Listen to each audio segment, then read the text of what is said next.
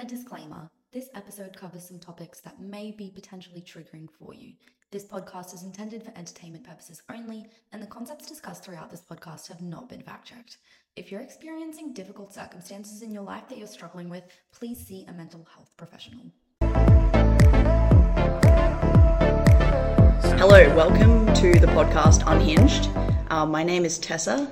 Um, I'm a PhD candidate at the University of Queensland, and I study um, cognitive psychology and all things memory, attention, um, and I particularly explore how rewarding information and information that's relevant to us or the self um, alters these cognitions. And uh, yeah, that's pretty much it. Yeah, yeah. Um, and yes, welcome. My name's Lera. I'm a board approved therapist. Um, I'm also a PhD candidate in clinical psychology.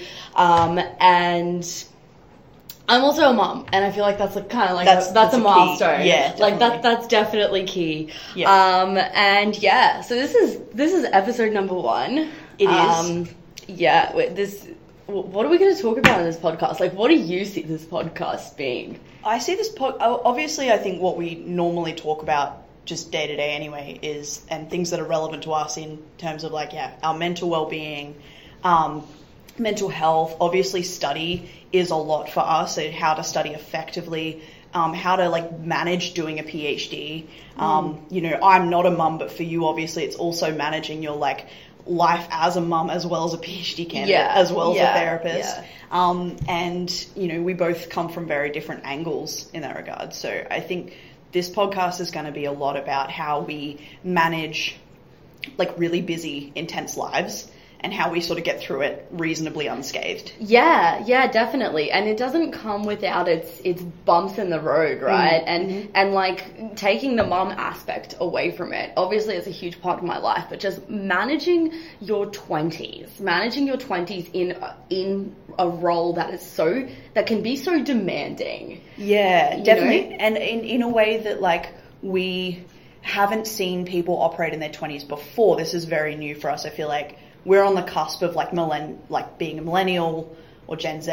Yeah. Um, like we're in that in between. I'm technically I think a millennial. I don't know about you. I identify as a Gen, Gen Z. Z. Yeah, me too. I like personally relate to the Gen Z. Yeah. But but I am I think just uh, on paper a millennial, um, the last of the millennials. But I, I do think that like we are our the way we live our twenties is quite different from other generations, and so it can be really daunting. And to a lot of people, I guess the same age as us, it's pe- a lot of people are unsure how to live their 20s effectively, Yeah. or they're really unsure if they are Yeah. living their life correctly or, or not. And Yeah. can cause a lot of anxiety. And yeah, we're just like living in a very tumultuous time. We are, definitely. And, you know, I think like a key reason why I personally wanted to start this podcast is because we are really living in, in a pivotal, a pivotal time in the world, right? And we've, Yeah. we've had COVID, we've had all these different cultural shifts happen. Um, and to me, mental health and psychology is generally at the center of that. Absolutely. And what we have at the moment is a lot of people uh, throwing out their lived experience, which is cool, which is great. I'm Yeah. Not saying there's anything bad about that, but um, I think it's important to have more kind of qualified angles on psychology and on how to maneuver your 20s in this chaotic world, right? Yeah, definitely. Especially, yeah, in an age where there's a lot of information, especially the way we talk about mental health. Yeah, now. Um, yeah. You know, on like on social media and, and TikTok, and the way we we have a lot more um, access to information that also may or may not be correct. Exactly. um, from like through the lens of mental health. There's a lot more terminology being used now than it ever has before, which is in some ways really good and really healthy, but also some ways can be really misleading and make people feel like, I guess maybe they're more uh, damaged than they are. Yeah, definitely. So- and throwing and throwing labels incorrectly. I mean, if there's you know if there is a certain topic that I do consider myself being having a, a large amount of expertise on Yeah. is trauma and PTSD. I've Right. dedicated the last four years to that subject and to treating people with that Yeah. particular condition, right?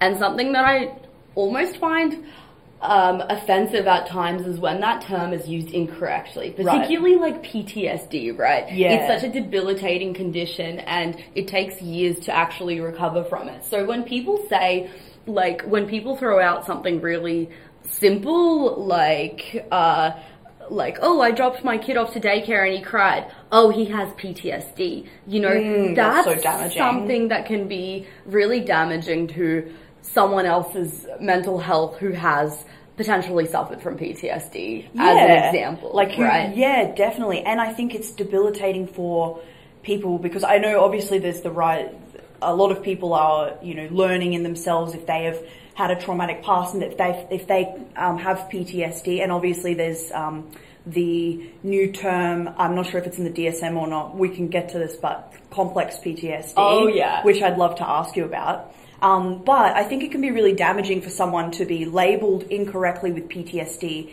and, um, you know, create a sort of self-fulfilling prophecy in this belief that they are more damaged than they are and then therefore living out a life where they're becoming very anxious and becoming very triggered and um, but then they have this label to say no no no well the internet said I have PTSD um, and Yeah. then and then living out um, those symptoms and then actually creating those symptoms um, making it worse Yeah. Yeah. Yeah, a hundred percent. And that's a hundred percent what happens. Anything that you then have experienced, you initially, like, you end up associating with that diagnosis. Like, oh, I had a nightmare. Oh, Right. it's because I have PTSD. No, Yes. it's because you had a nightmare. Okay, You know? yes, yeah, Like, yeah. And that's totally the same thing with, like, um, like you was you were saying like ASD and ADHD, you Yeah. know, that's something that we see on TikTok All the time. all the time, or all the time. neurodivergency is one like that's just a term thrown around to describe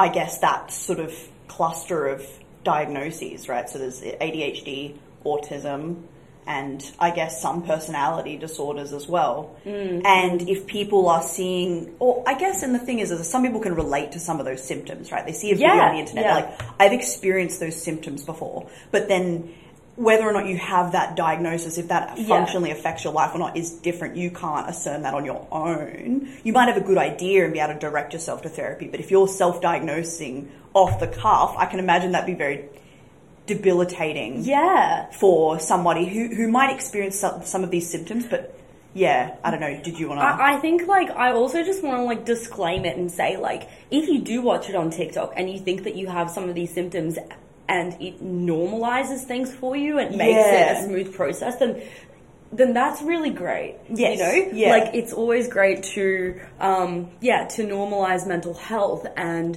to have a platform where you feel like you're not alone. But what we're saying is that just because you have a cluster of these symptoms, just because you are uh, like you relate to these symptoms does Mm. not mean that you fulfill a particular diagnosis that Yep. requires treatment and that significantly impairs your life in terms of functionality. Yeah. And I think functionality when you are talking about a diagnosis and labeling yourself, the degree that something affects you in your everyday life is how to me is how you should be judging that. If some if you think you have depression and you can't get out of bed, then yeah, that's significant functional Mm. Mm-hmm. now you're not. impairment.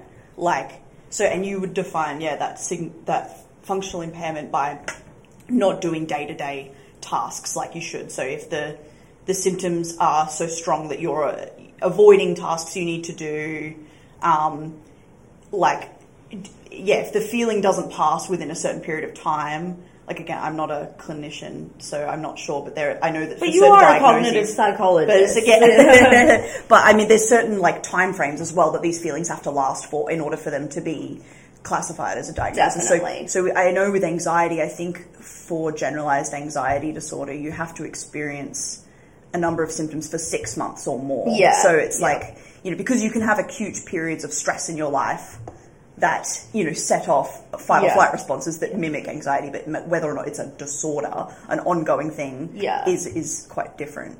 yeah, Um, definitely. but but yeah, like you said, on the other on the other hand, though, on the positive, um, through a positive lens, like you know, um, seeing mental health be talked about this much now is good in a lot of ways. Yes. Because I guess, you know, so for people who feel a certain way and they feel like they can relate to a certain video where someone's describing, for example, like what it's like to have PTSD, then they might be able to identify that in themselves and then go seek out treatment. Definitely. So that is the positive, and it's a lot better than in the, you know, in the decades ago when people would never talk about their mental health, and it was shameful to talk about your mental health. Yeah. So we're Yeah. definitely like worlds ahead. But I think now we're at a tipping point where like everything is a diagnosis, everything is a pro- like everything is a problem. Yeah. Everyone's got everyone's got every single disorder under the sun, and yeah, where, where do you think that comes from? Do you think people find comfort in being able to like identify with those labels? Oh man,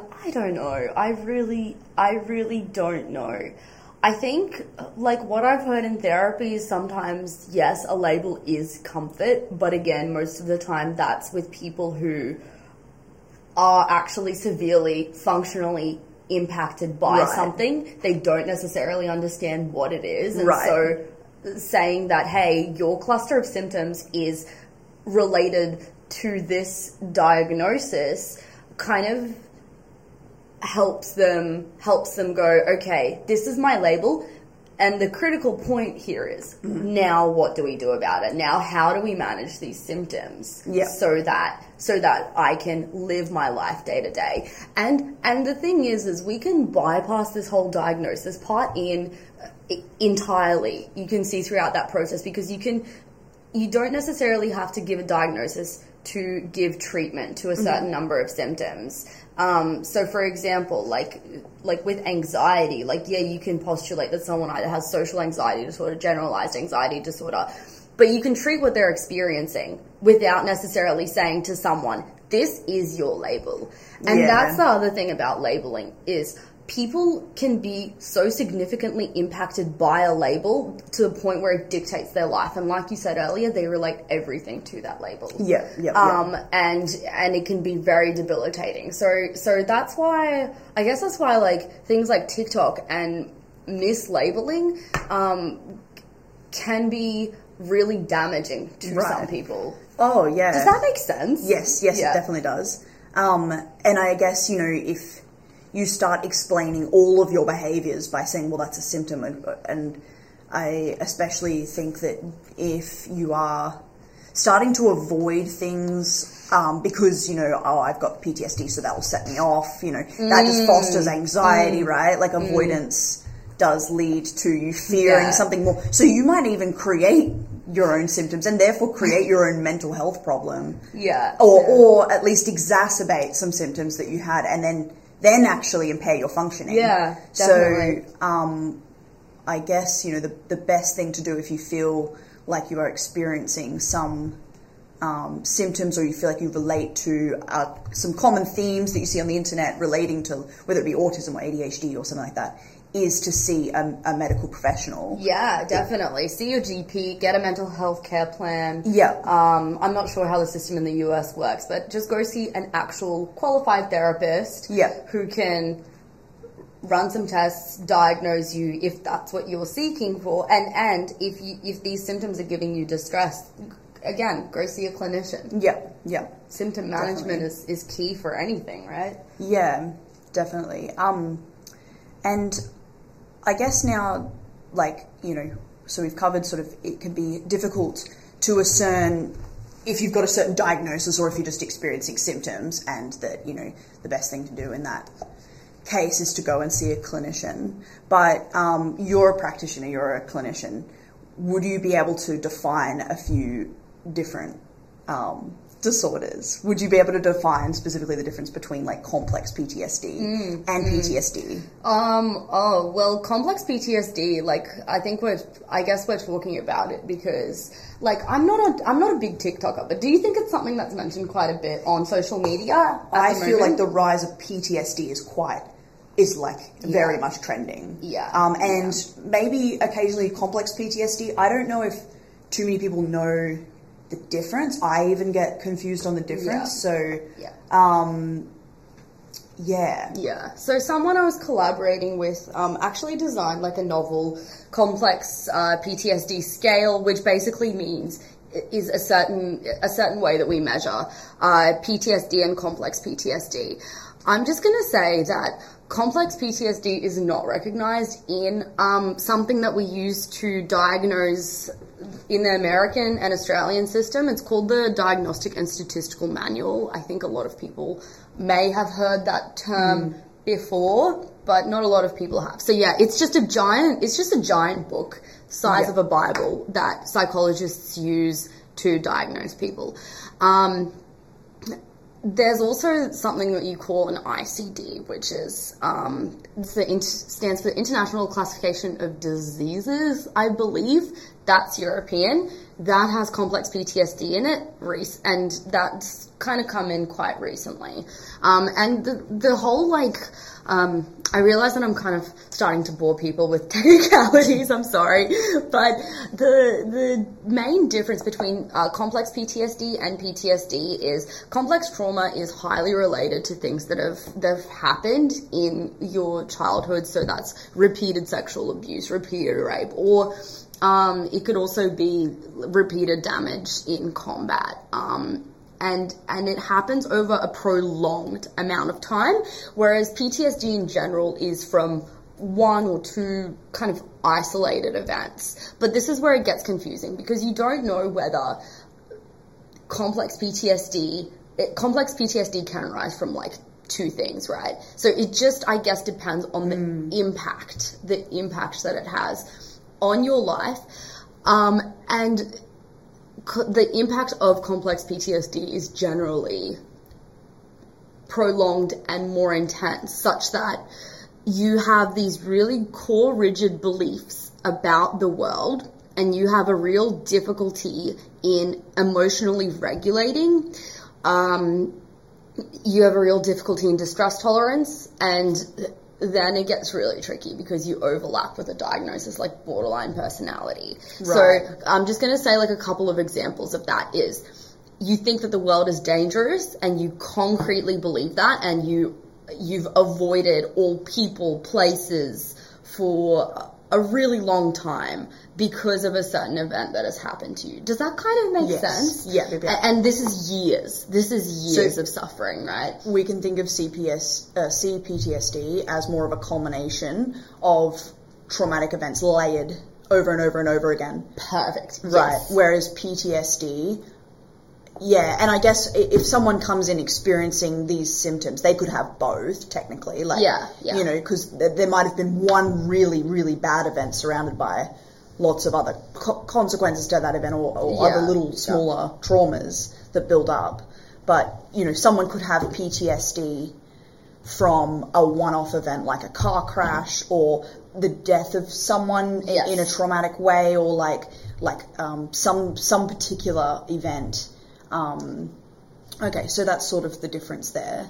Yes, and and the the reactivity is also really important. Okay. So if you have a lot of emotional outbursts, if you have a real hard time calming down okay. after you're upset, right. things like that. Okay. Um, yeah, and, and, and that can get tricky because again, it can be misinterpreted. So I don't want to dive too much into it, but yeah. if once again, it all reels back to if you think that you're experiencing this symptom pattern and if you uh, have have experienced um, very distressing events uh, in the kind of in your lifetime that are you think are really impacting you, then then please go see uh, a clinician. Yeah. yeah. Yeah.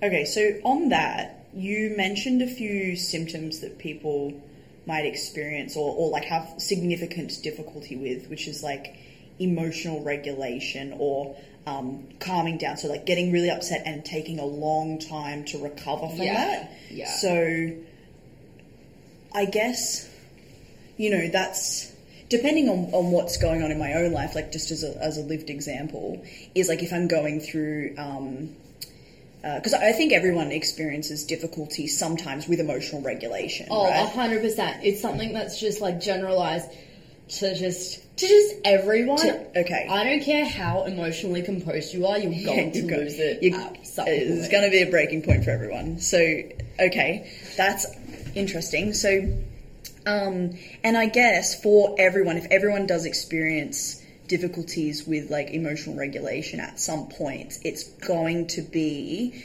during times of your life that are quite stressful or there's a lot on, and you just kind of reach that breaking point. And what I wanted to ask or touch on is is when someone is struggling to emotionally regulate, that's clearly a nervous system response, right? Like a fight or flight response, or something is going, and the body is saying danger, danger, danger, Yeah. and it's going on for longer than it should. Hence, you can react in ways that's like having a, a meltdown or Yeah, crying and not being able to Yeah. stop, having a panic attack, lashing out at someone. Yeah. Um,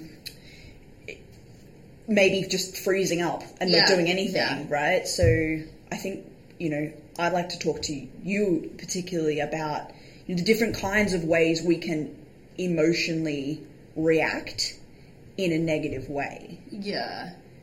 I mean, I think like reactivity and like your ability to regulate yourself, like definitely just touches everyone. Whether, like, I personally see it in my life in myself as like a mom and other parents, right? Like you see like other parents just absolutely losing it at their kid. Um and and that's that is no matter how no matter how your child behaves, that is your ability to emotionally regulate yourself and lose it at them or not. Yeah, Um, I've seen that. If like again, I'm not a mum, so and I don't know the this experience. is like no judgment, no judgment, but everyone like li- like Everyone's does that. gonna oh because I can't imagine. I was like, if I had this dependent on me, and I that that would be a very easy way to make me reach breaking point. Is if I had a little mm-hmm. mini me, mm-hmm. like just nay nay nay nay, nay, and if I was stressed and whatever, and I can sort of, and I've seen parents like in public sort of just burst out and like scream at their child or something, and you know, it's like. You, that you can very viscerally see the emotional reactivity to something like that. yeah. But so it's like it's one of those things where like do you pay attention to it? No you just leave it. But it is in the back of your mind. And i feel like i don't know whether you're a parent or not like that doesn't even matter. Like you can do it you can do it here right? Yeah. like, I've, like i've heard people like i don't know just randomly just randomly scream out of nowhere because they've just like had a stressful day and then all of a sudden it's like, bah, I just can't do it anymore. yeah yeah, yeah. like, can't hold it in Absolutely. I like I can personally relate to that so much. If there's just again lots of little things that grind on you through the day, you might not even notice and then especially in the evening yeah when I've run out of capacity, so I'm physically quite exhausted because it's the end of the day. I might not have achieved what I needed to achieve in the day. That adds stress, and then I might be hungry. I might be, and so like all of my vitals are like running low. It's like a car, like on. It's it's like a cod, a game of COD or something. Like Yeah, yeah, you yeah, know, when you have the bar. and like, and- meh, meh. and it's like the screen is starting to like flash red. Flash red, and you know you've got about eight seconds before you have to respawn. Like this. yeah, and then and then during those eight seconds, something happens. Like Something your kid happens. loses it, or like Yeah. you get a stressful email, or just or you'll say something you'll regret, or you'll do something you regret.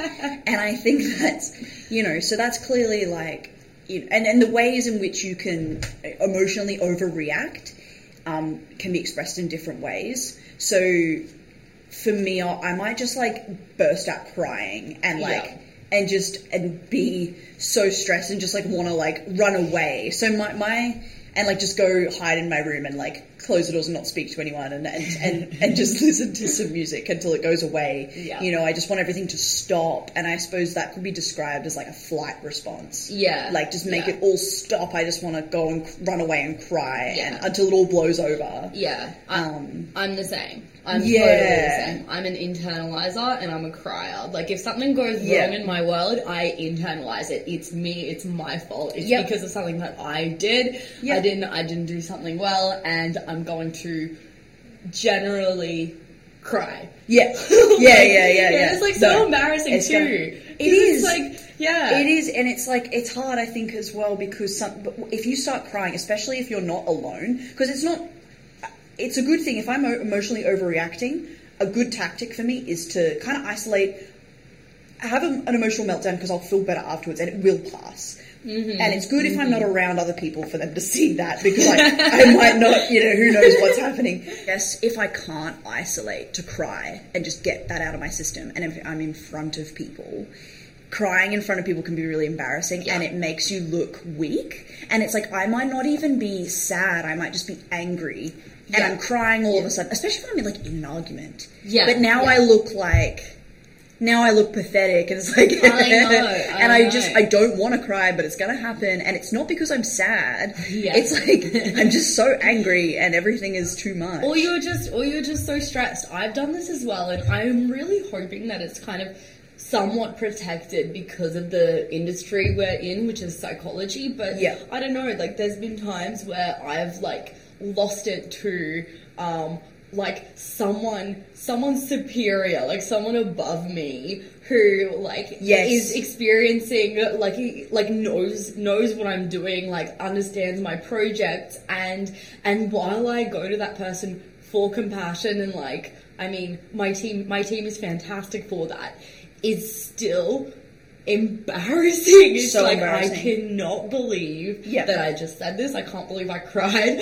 Yeah. like and and then you kind of you go into a shell of yourself after Totally. after an emotional breakdown, right? Yeah, I I often think this like um, about myself if I because I talk a lot. I'm a massive extrovert. I just blah blah blah blah blah, and my mouth is just going a million miles an hour. And maybe even if I'm not. Um, Maybe if, even if I'm not on the verge of tears yet, I might just still be like deeply distressed, emotionally reacting, talking a million miles an hour, and I will say things and, and maybe I guess admit vulnerable things about how I'm feeling to people that I don't want knowing that Mm. stuff about me. Like in the office or something, I might like just constantly. I mean, we have a very generally supportive office space. Yeah. But like sometimes I'm like, I wish I just. I wish I just didn't, I wish I didn't say, say all that, that. stuff. Yeah, yeah. You know, because now I've calmed down and now I'm like, oh, there was no need to share all of that or to talk so much or, or whatever. But that's you know what we do in the in those moments of fight or flight. Yeah, yeah, definitely. And I think that there's uh, supportive people around us, and I think that we all do this to a certain extent, particularly when you're in a really stressful role and you're in a really kind of in a role like for me, like I have to listen. I don't. I don't have to. I'm being negative about that. I I get to, and I feel very privileged to do this. But I'm in a role where I'm in a therapist's chair, and it can be. You can take on a lot of that emotion. Yep, But yep, then, yep. but then you like. You outburst that emotion in the wrong setting, in the wrong place, at the wrong time sometimes, and I think we can all relate to that. And it, it, it's just, it's just not fun. It's just stressful.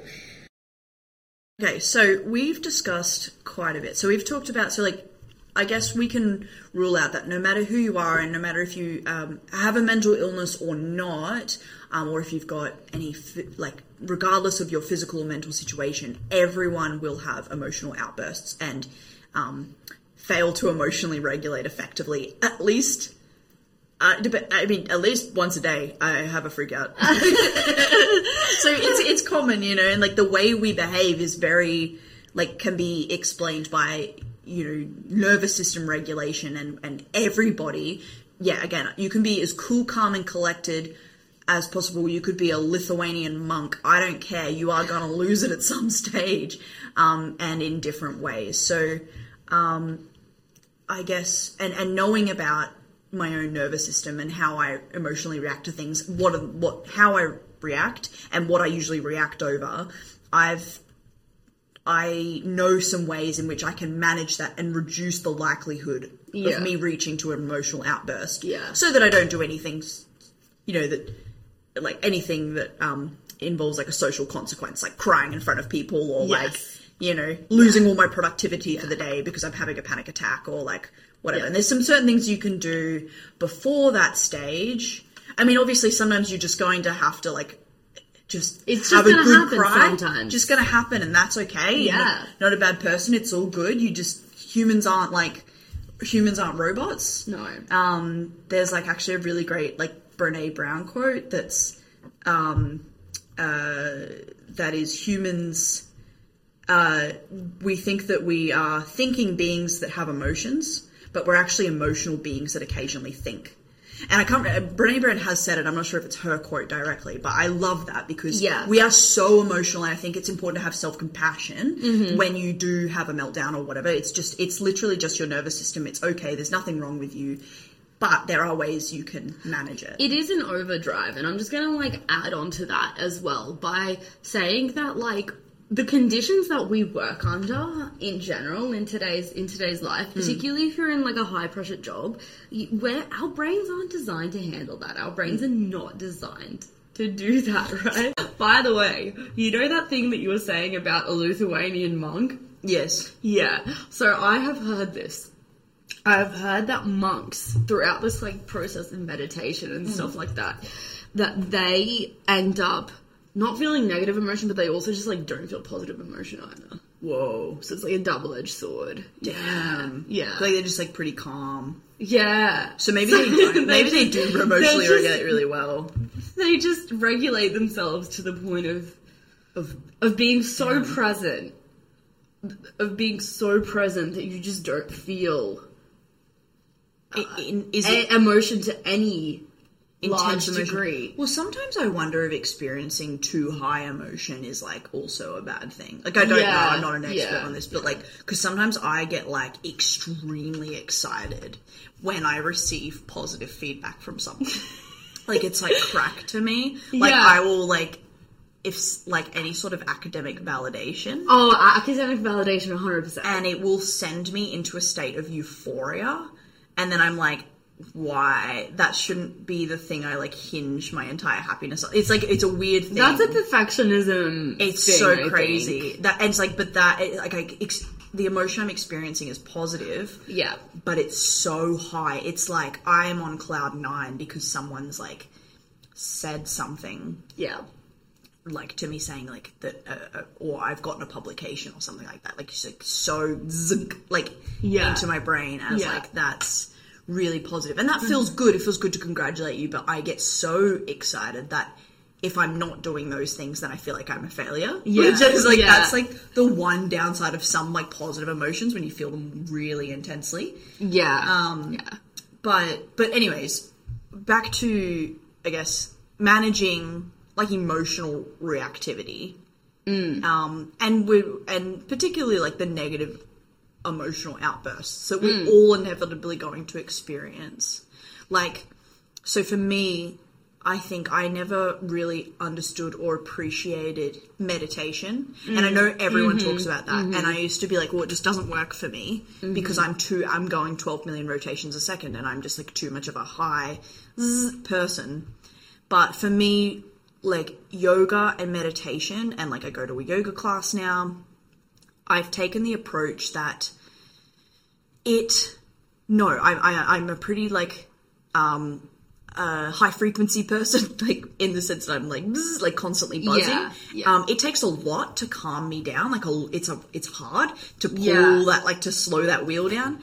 Um, but I've taken the approach that if I can calm myself down five percent, Mm-hmm. like if I go into yoga and I leave five percent, I might still be more anxious or or more. Um, I might still be more buzzing than Yeah. like the average Joe, but I will be five percent more chill Mm-hmm. than I was when I went in there. And I think taking a more like good enough approach has really helped encourage me to try out meditation and yoga and these Mm-hmm. mindfulness based activities because even if it calms me down a tiny little bit, that might make all the difference. Yeah, Over yeah. over the week, over a month, Yeah. over a year.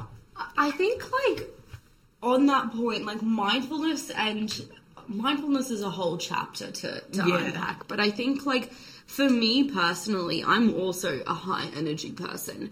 Um and meditating in the sense of traditional meditation of, of watching your thoughts go past is something that isn't necessarily effective for me if I'm sitting still at the end of the day and and going through that process. But if I do do something like yoga, I think that's still a form of meditation because Yes. I am watching my thoughts, particularly with a practice like yin yoga, right? You are watching your thoughts go by, but but you're also constantly grounding yourself through the action of like the pose that you're Yeah. in and Yeah. listening to the instructor and kind of like feeling your feet on the mat for Yep. example Yep. um and so for me like that's definitely my form of meditating and Yeah. and i think like I think that that's also important to kind of comment on is that if traditional meditation doesn't necessarily work for you, if you're not finding a benefit in that, to just try mm. different ways of doing it. Like, I know for people as well, like, running is really mm-hmm. grounding and running is really helpful in the sense that when you are physically exerting yourself, really unhelpful thoughts do come out that you have to watch and that you have to kind of push through in a physical sense. Yeah. Um, and, and you can, you have to just kind of watch the thought and, and bear with it Yeah. to the point where it, it does go away.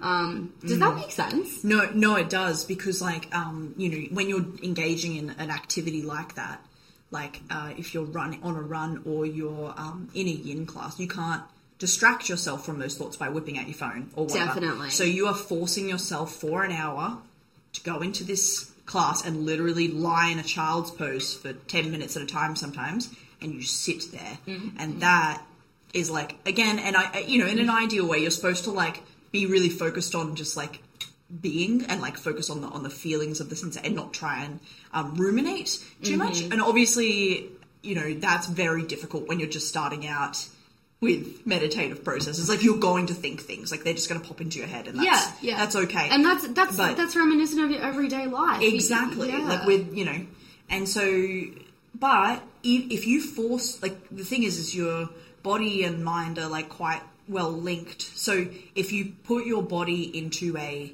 pose that says we're safe, we're good, we're Mm-hmm. grounded, your brain eventually follows even a little bit. Yeah. So even so, if you get yourself into a child's pose or like a happy baby or like you know different like I mean you know they're hard to describe just on a podcast, but if you like look at different yin poses and you just have to sit there in it for ten minutes, you're telling your body like we're safe, everything's good. It's not tensed. You know, mm. you're just you know you're stretching out a muscle or something like that, and then eventually your brain, even if you are a super intense like person who who's you know on the more anxious end of things, um, you will experience some benefit, even if it doesn't feel like you're this super zen like you know you were totally mindful the entire time. You know you shouldn't be super perfectionistic mm. about that mm. and have some realistic standards. But yeah, I definitely find that those activities are help me even like a tiny little bit. Yeah, yeah, Yeah. And I think that that like Zen people or like Zen, I'm I'm doing inverted commas. People who are considered Zen, they still go through pain. They're not just Yeah. always calm. Yeah. They're not always in that calm state, and it takes a lot to uh, achieve a state where you experience a lot of distress in your everyday life, and you're willing to just tolerate that or kind of let it wash over you and ride the wave and continue throughout your day without letting it destroy you or ruin you to some extent. Yeah, right? yep, yep, yep. yeah. Um, uh, yeah, I, I think like yoga in terms of mindfulness used to be very beneficial for me. I really like, like yeah, running as well, but just any kind of grounding exercise I find really helpful. Like Yeah. washing, even washing your face or like jumping in the shower, Yeah. like just something that can bring you sort of down to earth. Yeah, you I know. thought you were about to say like washing your clothes, and I was like, yes, because I love laundry. well, I so it depends what it could be. But I- yeah, doing I know what you mean, like doing an activity. Yeah. that's like you can just get like you just focused on that moment Yeah. rather than thinking about the world ending or you know all the jobs you have to do that you haven't done or whatever. Yeah, yeah, definitely. I also think like I mean, if we're talking about cleaning, like creating a calm space, a calm physical environment Mm. that's predictable, I think is really important for my personal mental health. I don't know about you. Oh, absolutely. Like it having a clean sp- and the older I get, the more I treasure a clean, organized space. Like I Yes. cannot move forward uh, like without p- things being organized and not looking cluttered. Um and that really is, you know, messy bed, messy head. Like I have Mm, to have that. There's nothing like coming home to a nice clean house where things are organized. Yeah. If I come home and there's because it's just adding adding extra things you got to think about on your Definitely. plate. So it, we live in a very fast-paced world. We're very busy. We're going to be more susceptible than we were in the past when it comes to emotionally flipping out. Mm-hmm. Yes. Right? Because we've got way more things to think about. So, you know, it's um, I think important. The more you can push off. My dad talks about this is the plate. Like Yeah. you, you have a plate of things you can put on. You can only put so much on the plate. Yeah. And whatever you can push off is is good. It's like you know sometimes you're just so busy you just it's going to be better for your mental health to just cut out a particular activity that's adding stress to it. Definitely. And reducing the plate involves having a clean and organized space because if you have a really messy home, you can't find anything. That's adding stuff to the plate that doesn't need to be there. Hundred percent. And I think like for me, I mean, that used to be a lot easier, but now um, having a child, like it is a bit harder in that you literally just pull, you clean up a toy, he pulls it out. yeah, again. yeah, so, yeah. so it can be messy, but something for me, something small that I do, it is a bit of a ritual, is um, before bed every night, I do something called closing the kitchen. Yes. And I make everything perfect for the next day. Yes. Because I know if I go downstairs to make a cup of coffee in the morning that if things are messy, if there's dishes in the sink, eh, or the floor is dirty in that kitchen, in that particular space, that is going to make me clean. It's going to make me stressed. And it's also going to um, activate decision making processes that are not going to be beneficial for me throughout the day. So I guess what I'm trying to say is I'm trying to like diminish the amount of decision fatigue that I have in the morning. So I am more productive in my work life. Absolutely. So you're not thinking about like, oh, I've got all this, you know, you, you know, you've only got so much room in your brain to Yes. dedicate to, you know, you might be coming in for uni, doing a like a big analysis or a lot of work, you've a lot of writing. So you want to dedicate as many, bra- as much brain power you can to that. Yeah. And as little to something like, oh no, the house is a mess. I can't find anything. I don't know where my Yeah. keys are. I don't know where my. I haven't got a packed lunch. I've got to think about buying lunch later. I haven't got. yes. Yeah. So I love that idea of like closing the kitchen or like putting the kitchen to bed. Yeah, putting the kitchen to bed. It's like putting Exactly. it to bed. It's like it's so good. I love it. I nothing makes me happier than the sound of the dishwasher just humming and like and just turning off all the lights and like everything smelling a little bit like Ajax. Like it's Yeah. just like Yeah, yeah, yeah. that night, and it's like ah, and then knowing like I've got my lunchbox in the fridge. Ready to go, and you know everything, and then I've got my coffee mug out, ready for my morning coffee. Like a little, like I'll Little take it to the things like extreme. that. I'll get, yeah, I'll get everything. We should totally do a decision fatigue episode. yeah, I think that's really, I think that that's something that's helped me so much throughout my life. And I think that this idea of like minimizing decision fatigue is a really important part of a self care ritual. Yes. Yeah. Yeah, yeah, definitely. Like the Yeah. less is your brain is an organ. Yeah. You know, it's got in the same way if you exhaust any other organ in your body, you're gonna experience symptoms. Like you you know, if you put a lot of pressure on like your body to to go for a 10k run when you've never done a 10k run before Yeah. your your heart and everything everything's gonna be very like oh no I you know Yeah, so you're going to be in a fight or flight the whole yeah, time. like Yeah. you know, even if you do push through that, you're going to be exhausted at the end. You're going to have no space to do anything else because you Yeah. just added something to the plate that was so big. As I think we forget that our brains are also organs, and we need to not overload it with decisions that yeah if you can minimize the if you can create so much ease in every other aspect of your life then all of the hard stuff is reserved for the things that need hard decision making Definitely. yeah yeah.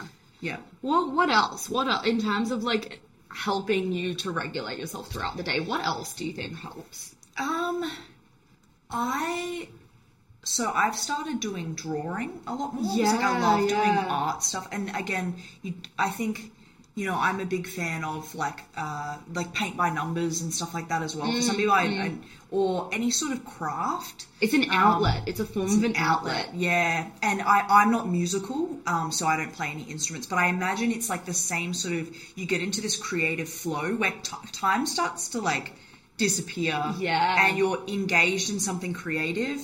And honestly, I think that that can be quite soothing. Well, that is mindfulness, right? Yeah, that's my yeah, exactly. Yeah. So it's just getting lost in this creative flow, and and whether and yeah, you know, I guess you don't have to be like good at it. You don't have to be, it, but if it can kill an hour for you, and like that is a you've just done a mindfulness activity for an hour. That's going to be amazing on your Mm-hmm. Mental health. Like now, you know, I think having that.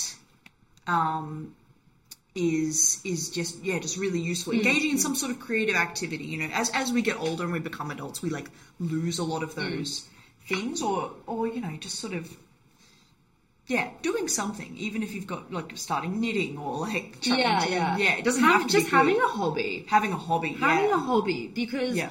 work is I'm, I don't know I don't really I used to believe in this but I don't really believe in this idea anymore work is not your hobby Yeah, work, work is yeah, work yeah, and it's it's, just important work. to have purpose outside Oh, of work A thousand percent. I fully believe that. I, if I were to sit at my computer for 12 hours a day, punishing myself, being like, you have to get this PhD done. Mm-hmm. And if you take a break or you have a hobby, then you're a bad person. It means you don't care about your PhD. If Yeah. you're not an all in career woman boss babe, then Yeah, you, you know, yeah. you suck. And it's like, actually, no, you know what? I get way more achieved yes when I work a six hour day. yes yeah. and that's max, dude. Like, you know, I can I can wrap up a lot in four hours, Mm-hmm, but if I've taken care of myself, that's the condition. I can't just yeah. Because can I just say? Yeah. Because when you're taking care of yourself, you are easy. You can easily access a flow state work wise. You can easily Mm-hmm. Yep. access a, a flow state where you can achieve so much in so yeah, little time. in little time. I have that as well. Yeah, Yeah. Because you know the, the best parts of your brain are now working. You're way more innovative, creative, better at problem solving, and a lot of what we do, like in a PhD at least, is problem solving. Yeah, um, yeah. so much all the time, and it's it's need like okay, if you're tired and run down and exhausted. Solving a complicated problem probably going to take you all day. Mm-hmm. Probably going to take you all day. Um, it's probably going to be painful, and you're going to hate it, and you're going to resent doing your PhD Yeah. and that's that's not just PhD specific. That's like anything that's mentally demanding, at least. Yes, Um. yes. So I think we can all like relate to that in the sense of like, can you like think back to a time at work where you've had something difficult that you need to solve when you can't figure it out? For example, like I was trying to figure out like a line of code yesterday, and I was like, um, like I was, I was, uh, trying to wrap my head around it for like an hour, right? And then I walked away, I took a break, and during that break, I was like, oh my god, it's because I'm not doing answer. this. And it's the easiest answer as well. Yep. It's such an easy solution. But mm-hmm. when we're under a state of pressure, when we're putting all that pressure on ourselves, when we're not in a state of flow, it's so hard to achieve. So I think it's important to walk away from your work and come back because ultimately you will be more productive. You will get more done. yeah, yeah. To me. like yeah, without a doubt, I'd rather spend four hours of like productive work and enjoy what I'm doing too, because Yeah. you feel so good when you are making moves forward. If I sit there staring at something for ages and I've done nothing on it, it there's no point. I may as well have gone home and Yeah. had a good night's sleep. Like why? Exactly. You know, Exactly. so that's that's that's the real problem I guess I have with like. uh I mean, again, and some jobs, like, it depends what job you've got. It does. But in our field, where, like, it's very product based and not so much time, it's not like you're clocking in for a shift and you have to be there for a certain period of time. No, but you have to be extremely productive. You have to be extremely productive. And so, really, if you can get that done in four hours rather than 12, why not? Like, that, that is what I'm. And, and if there are things that can make your life easier um, and less stressful, then yeah, and I, and that's on that actually. I'm a big fan of like collaboration and asking friends for help when you need it too. Yeah. And to, if we if we go back to other ways to like help yourself not reach breaking point, reaching out for help early before. I Mm-hmm. mean, obviously, like you know, when you reach breaking point, yeah, you might want support from friends as well, and you know, Yeah. good good friends will be be there as a, a shoulder to cry on in tho- Mm-hmm. that moment. But knowing when to ask for help early on, Yeah, like I think a big one. Yeah. Yeah. and so that so that you can so that a problem doesn't become a big problem. Exactly. You know, and that's like because you know if you if you look at the monster early, you realize it's not a monster. It's actually just It's you know, not. It's a little guinea pig. It So is. You can It deal is. with that. and then know? and then if you feed the guinea pig negativity, it's going to become Yeah. a monster. If, if you don't look at the guinea pig, the guinea Yeah. pig's going to turn into a bear. I don't know. Yeah. And then all of a sudden, it's like now you've got this thing. So I think you know, be, but also knowing, you know, making sure you're talking to the right people as well. oh yeah. Oh yeah. Not everyone is trustworthy. Like Yeah. you know, um, and you don't want to. You don't want to ask for, for help from the wrong people or people that are going to add stress Definitely. to you or, or Yeah, criticize you for Yeah. you know. But like, if yeah, if you've got trusted people that you can talk to before you reach a, a point, uh, a breaking point, Yeah. that is another strategy that I use to stop me from having meltdowns as often. A hundred percent.